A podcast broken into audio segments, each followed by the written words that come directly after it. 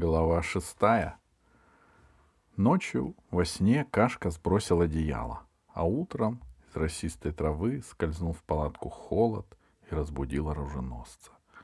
Вздрагивая, Кашка натянул одеяло до носа и стал смотреть на парусиновый потолок. Солнце светило сквозь кусты и отпечатало на палатке запутанный узор ветвей и листьев. Потом на ветке появилась озорная тень воробья — покачалась и улетела. Это было совсем как в кино. Кашка полежал, согреваясь, откинул одеяло до плеч и повернулся к Володе. Володя крепко спал, разбросав худые коричневые руки.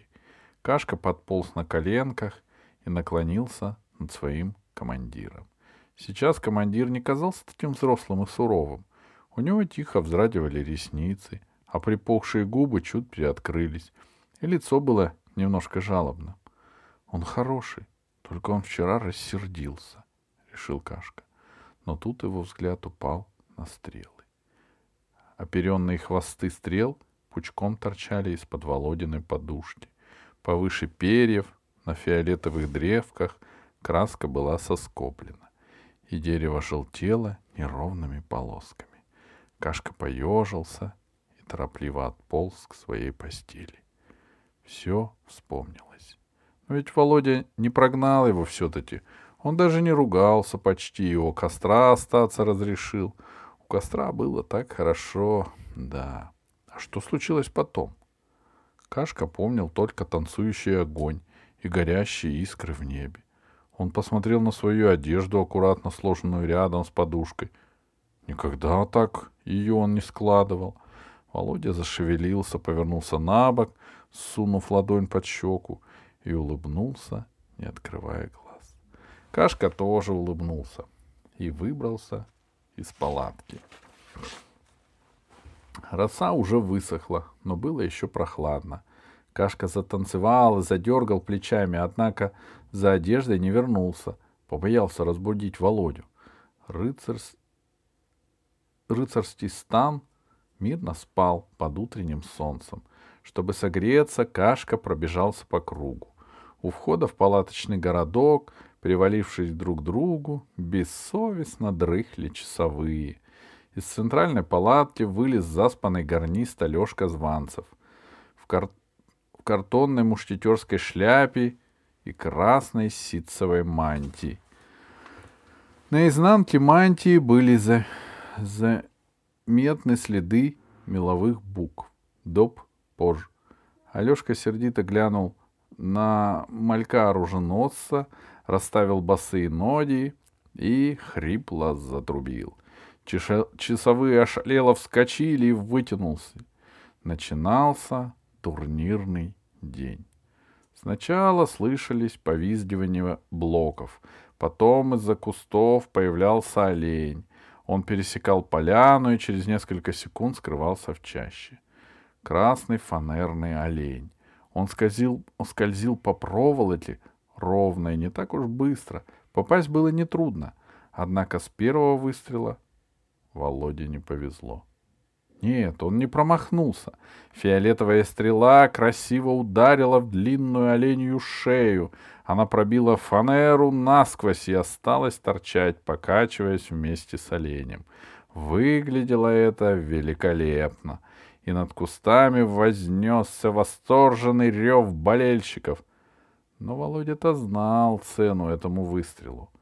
Он целился не в шею.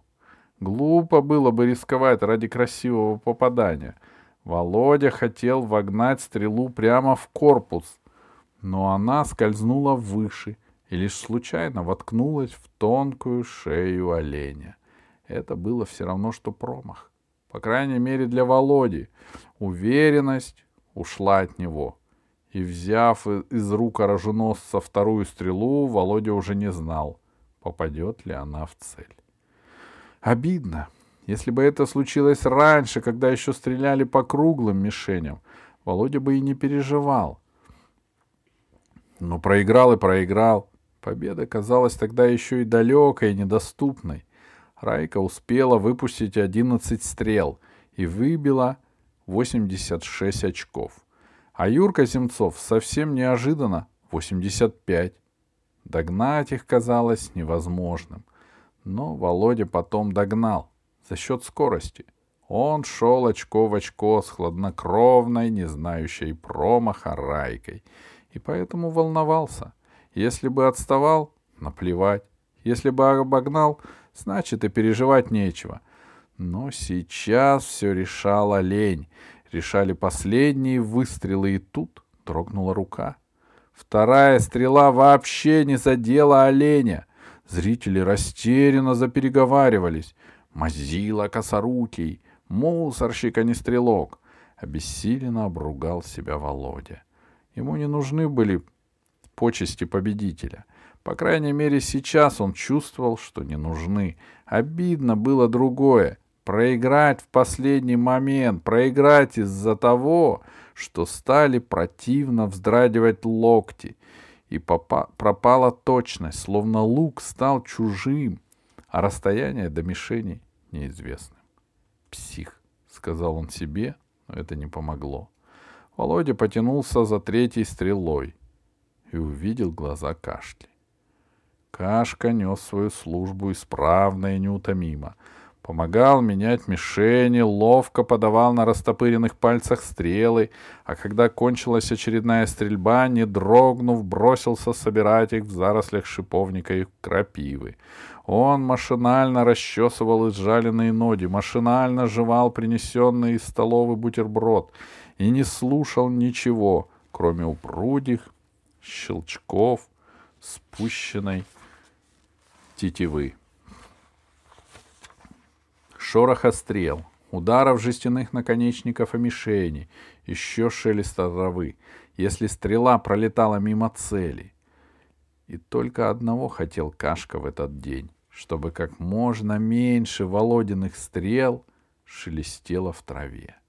Когда в руках у Володи растягивался длинный тонкий лук, в каште тоже что-то натягивалось и дрожало. А когда щелкала тетива, кашка вздрагивал, и сердце у него срывалось. И в тот короткий миг, пока стрела летела к цели, он много раз успевал повторить про себя. «Попади, ну попади же, попади обязательно!» И когда стрела вдруг не слушалась, Кашка смотрел на Володю растерянно и удивленно. Почему она так? Но Володя не видел лица оруженосца. Весь день он видел только его маленькие растопыренные пальцы с фиолетовыми стрелами, пальцы, которые в нужную секунду подносили стрелу. Ничего другого и не было нужно Володе. А Кашке было нужно многое. Только он сам не догадывался об этом. Ему нужно было, чтобы Володя хоть мельком взглянул на него и в полголоса сказал «Молодец, Кашка!»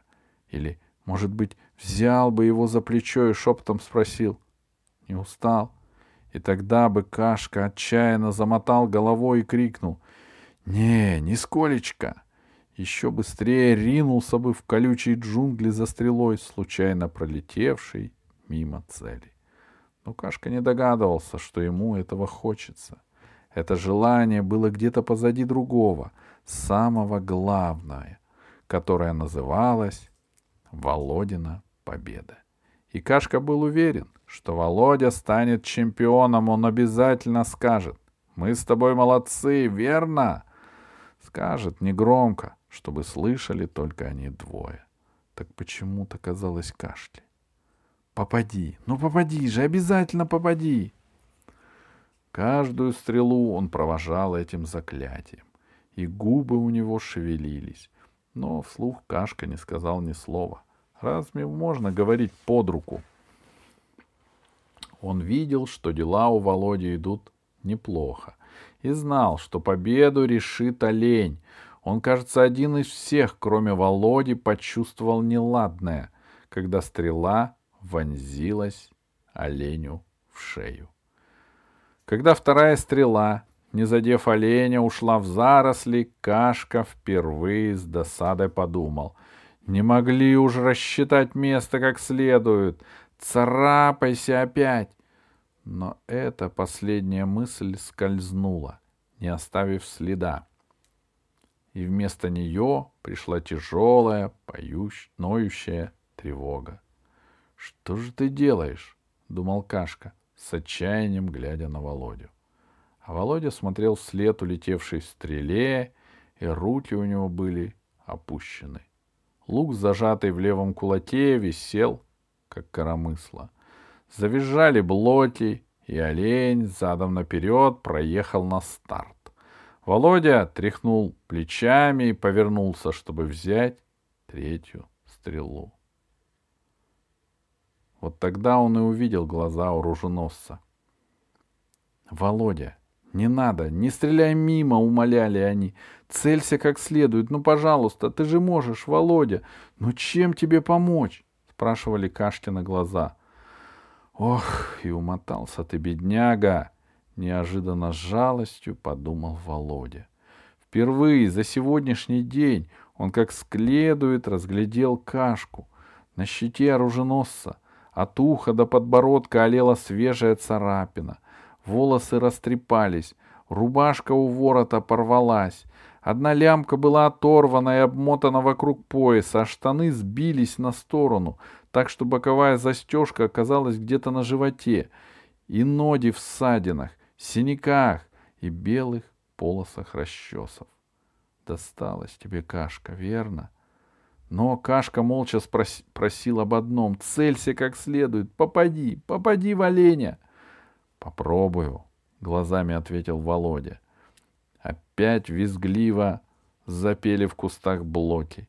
Олень пошел пересекать лужайку. Не было ничего, сказал себе Володя. Не было тех двух стрел. Все сначала. И в самом деле, что случилось? Или лук ему дали другой, или мишень сделалась крохотной, или он вдруг сразу разучился стрелять. Ерунда какая-то. Олень был уже на виду.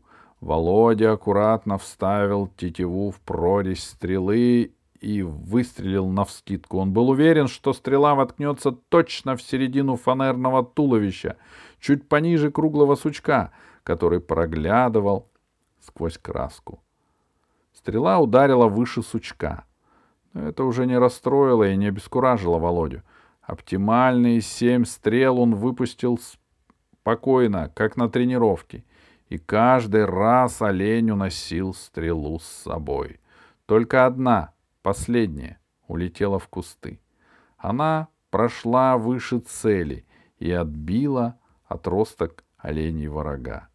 И хотя живому оленю такой выстрел не принес бы особого вреда, здесь, на турнире, это попадание все равно засчитывалось. Юрка Земцов смазал по оленю четыре раза. И все теперь зависело от того, как станет стрелять Райка. Володя был уверен, что она ни одной стрелы не потратит зря. Значит, он проиграл. Мысль эта стала прочной, и Володя следил за Райкой без напрасного волнения. Райка стреляла с красивой небрежностью. Она не растягивала лук до конца и бросала стрелы с навесом, по дуге. Она, они ударяли не сильно и даже не всегда втыкались, но каждый выстрел был очень точным. Все делалось быстро и одинаково. Визг блоков, щелчок тетивы, удар наконечника о фанеру. Короткий такой, негромкий ступ. И Володя вздрагивал, как бы очнулся, когда после девятого выстрела не услышал этого стука. Что это? Мимо? Да, мимо. Кашка сидела рядом с Володей, и на лице его было страдание. Он желал Райте всяческих бед и неудач, чтобы лопнула тетива, чтобы подскользнулась нога, чтобы жгучая оса села ей во время выстрела на локоть. Он не повторял теперь никаких заклятий, только отчаянными глазами провожал каждую стрелу, словно мог взглядом отвести ее от мишени. Он еще надеялся на чудо. И когда Наконец, стрела свистнула мимо оленя, он привстал с травы и с тревожной радостью подался вперед. Что случилось? Вернее, полчуда. Все решала теперь последняя стрела.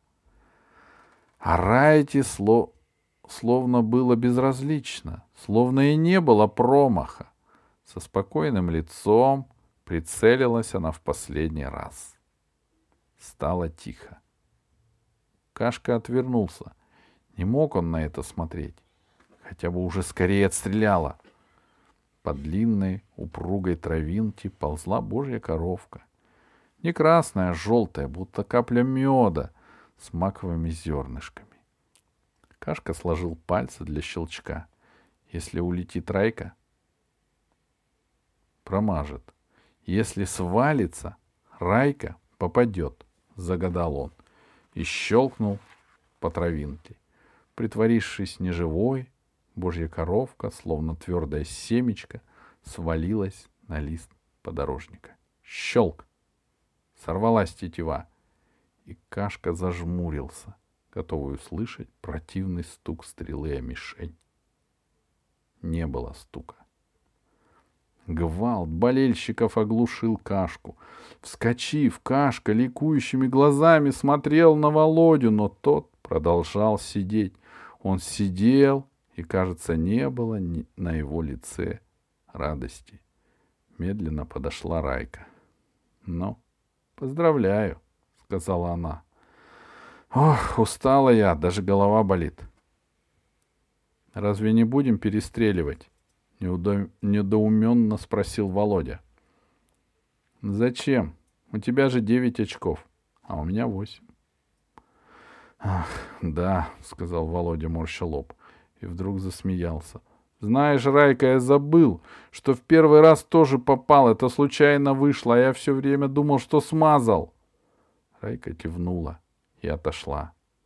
Подбегали ребята, и тогда, наконец, Володя сделал то, что должен был сделать. Он сказал Кашке, а мы с тобой все-таки молодцы. Кашка просиял. Позже, когда уже утих шум поздравлений и все начали расходиться, Володя пошел к Райкиной палатке. Непонятное ощущение вины перед Райкой не давало покоя. Словно одно очко досталось ему обманом. Он понимал, что это ерунда. Но беспокойство не проходило. И чтобы прогнать его, он должен был найти сейчас Райку, поговорить с ней просто так, о разных пустяках, и увидеть, что у нее нет обиды, нет подозрения. Но в палатке Райки не оказалось. Ее оруженосец Светка сидела с надутым лицом и взглянула на Володю косо. Ни о чем спрашивать ее он не стал он увидел Райку сам, когда обогнул палатку и направился к лагерю. Райка стояла, прислонившись лбом к сосне, и плечи ее вздрагивали. Володя подошел и неловко тронул ее за локоть. Райка обернулась, и он отступил одновременно с досадой и с облегчением. Она не плакала, а смеялась. На лбу ее темнели пятнышки смолы. Призовой пирог Володя и Кашка едва попробовали. Желающих угоститься набралась целая толпа. Грамота, которую вручили Кашке, была очень красивая. Он долго рассматривал ее, когда остался один, потом свернул в трубку и перевязал ниткой, которую выдернул из подола рубашки. Сбегал в ладерь и спрятал грамоту в тумбочке. После этого вернулся Кашка к палаткам — Палатки уже убирали, и Володи здесь не было. Неужели все закончилось? Неужели праздник угас? Нет, не все.